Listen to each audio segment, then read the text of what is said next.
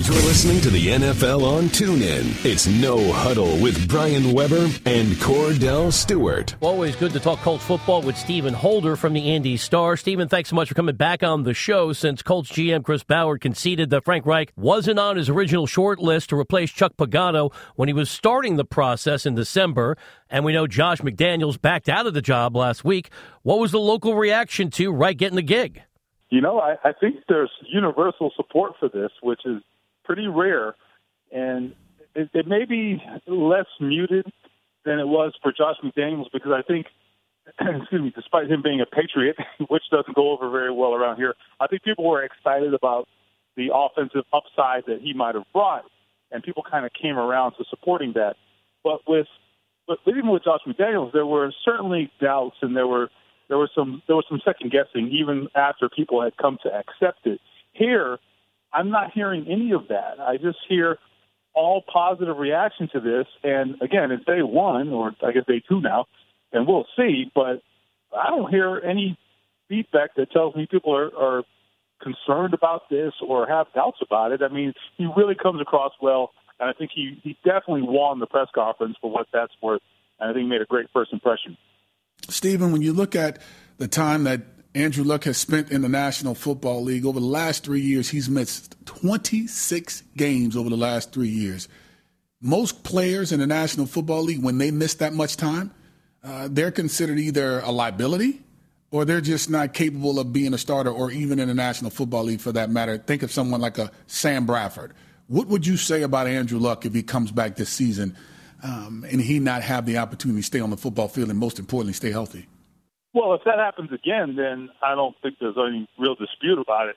Uh, right now, the the problem has been that his shoulder wasn't addressed at an earlier time, so that problem lingered, and then it ended up costing costing him, as you know, 2017. So if they can alleviate this problem, then I don't foresee Andrew Luck being a guy who's repeatedly injured again. But it's really going to boil down to to addressing this once and for all they have addressed it, and it's really going to be a matter of, of finally closing the book on this injury. They can do that and turn the page. Then there's really not a lot of reason to be concerned about Luck. But until they do that, we have to always sort of uh, consider the jury being still out because it is. It, he hasn't taken the field. It is what it is. Uh, the other thing is he missed 16 games last year with the shoulder. Prior to that, he had sort of the uh, lacerated kidney injury, which is kind of a freak injury, and I, and I, I get that it, it certainly adds to the totals of games missed, but I, I kind of chalk it up to, I presume, a one-time thing and not something that he'll have to confront later on. So the shoulder is what it's all about right now for Andrew Luck. Spotlighting the Colts with Stephen Holder does a great job of covering the club for the Indy Star. Stephen, I don't want to be too cynical, and you're closer to the scene than I am, but I'll go back to last July, August. Chuck Pagano was indicating to the assembled media that you were part of. Everything's fine with Andrew Luck. We think he's going to be ready to go, and here we are in February. Luck still not throwing the football. So is it reasonable to have some doubts about a timetable moving forward? I think the the proper perspective on it is is to, I always say, show me, don't tell me. So, and I think the Colts are taking that approach. I mean, look, they're they're answering the question based on the information they have now, and that information they have right now is the doctors are telling them we think he's going to be fine. We don't think he needs another surgery, but he's got to continue to to ramp up his throwing and continue to to really stress that shoulder before you can say that 100%. So I think they're they're pretty honest about the situation right now they can only answer the question based on the the information that's currently available. Now that could change, and they don't anticipate it changing, but it could change. To your question, uh, should there be concern? Well, yeah. I mean, I think it's fair to be concerned. Anytime the guy's been out this long, it's totally fair to to be concerned about it.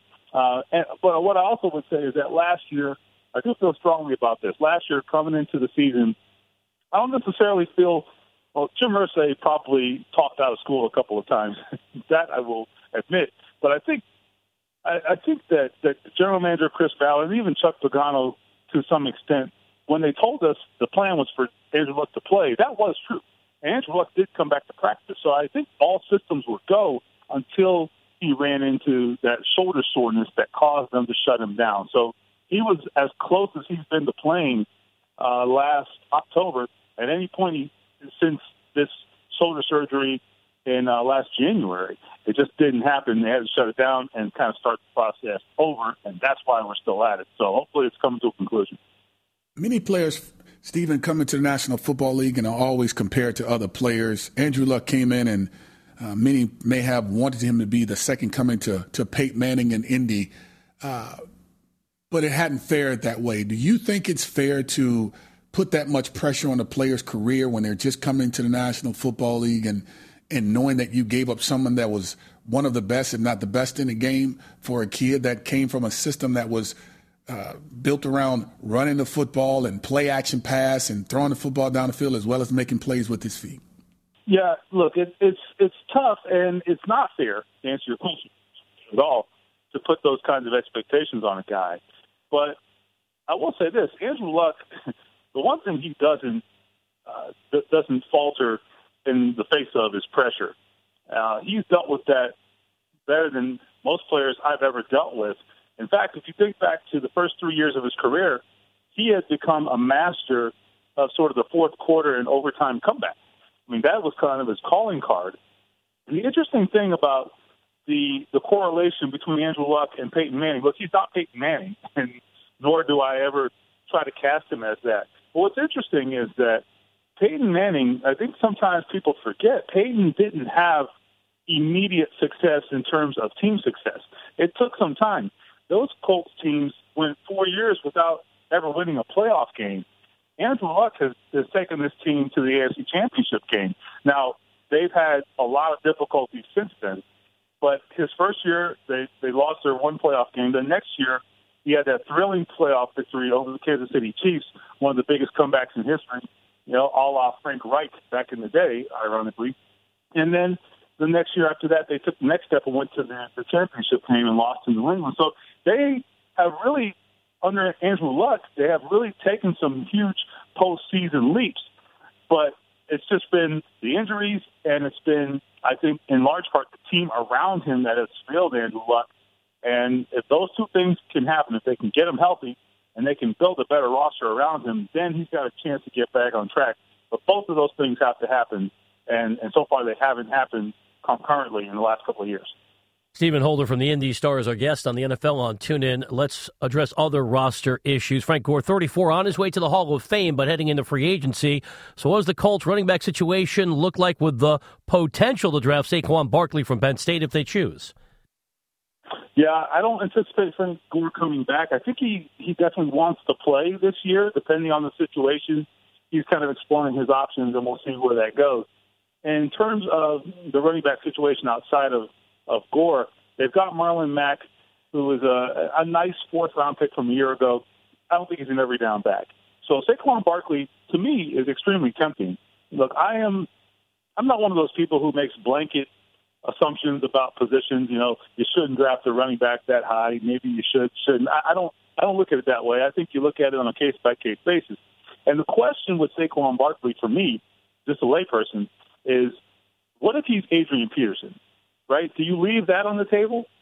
You know, just because of some sort of philosophy? That would be pretty stupid. So I think they have to at least keep their options open there. The other thing I'd say though is, look, getting a pass rusher like Chubb at number three, it really could invigorate their defense. They've been searching for a pass rusher here in Indianapolis really since Robert Mathis's last couple of years, where he started to really fade and and show his age. They just haven't been able to do it. Like Freeney's been gone now for five, six years.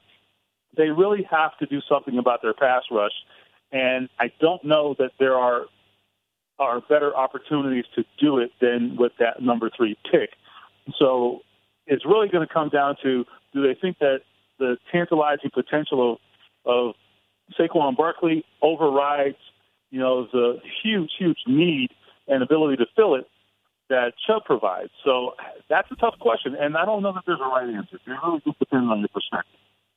When you look at the AFC South, there's been a division for many years, especially going back to Peyton Manning, where they were reign supreme in that division and everyone else was obviously second fiddle, but it's kind of flopped a little bit. Jacksonville is now playing about as good as it get, gets, even with Blake Bortles. Um, you see the Tennessee Titans finding their way. You see the Houston Texans with Deshaun Watson. He's coming back along with J.J. Watt and those guys getting healthy. But right now, Indy looking like they're the team that has the most issues. What do you think it's going to take for them to at least start becoming more competitive as they move forward? I, I don't think that's a, an unfair assessment at all. I mean, they have a lot of work to do. It, it, it really has flipped. The situation in the division has really flipped the last couple of years, and it's not surprising. I mean, Jacksonville has been stockpiling these early draft picks for years, and they now have a coaching situation and a front office situation that seems stable, and these guys are making things happen. So we'll see what happens at the quarterback position, but certainly they are a team that, that is going to have to be dealt with. Tennessee is sort of on the verge of becoming a legitimate threat. I still think uh, when I watched Tennessee in the regular season last last year, I frankly was underwhelmed. But then they had a pretty good showing in the playoffs. So we'll have to see where they're at. They have to truly define themselves going forward. But Marcus Mariota made some plays in the playoffs that I have not seen from him. So if he continues to do that, they're on the right track. And then I just, I really just love Deshaun Watson, and and I think Bill O'Brien is a good coach, and he's going to get that kid going uh, once he gets healthy. So the Colts just really right now they got to keep pace. It's what they got to do. And then as they do that, then the next step will be trying to find a way to get ahead of the competition. Right now, it's about keeping pace and not falling too far behind in this division because on a on a man to man basis, they have probably the worst personnel. So they have the best quarterback, perhaps, but he's not played. So their best attribute and where they measure up with the AFC South, uh, they don't have it at their disposal right now. So it's not a great situation for the Colts, and they got to keep pace because the division has gotten significantly better. Stephen, great information as always. Thanks so much for joining us again here on the NFL on TuneIn. All right, guys, anytime. You've been listening to No Huddle with Brian Weber and former Steelers quarterback Kordell Slash Stewart live on the NFL on TuneIn. 20, 15, 10, 5, touchdown. The National Football League is on TuneIn.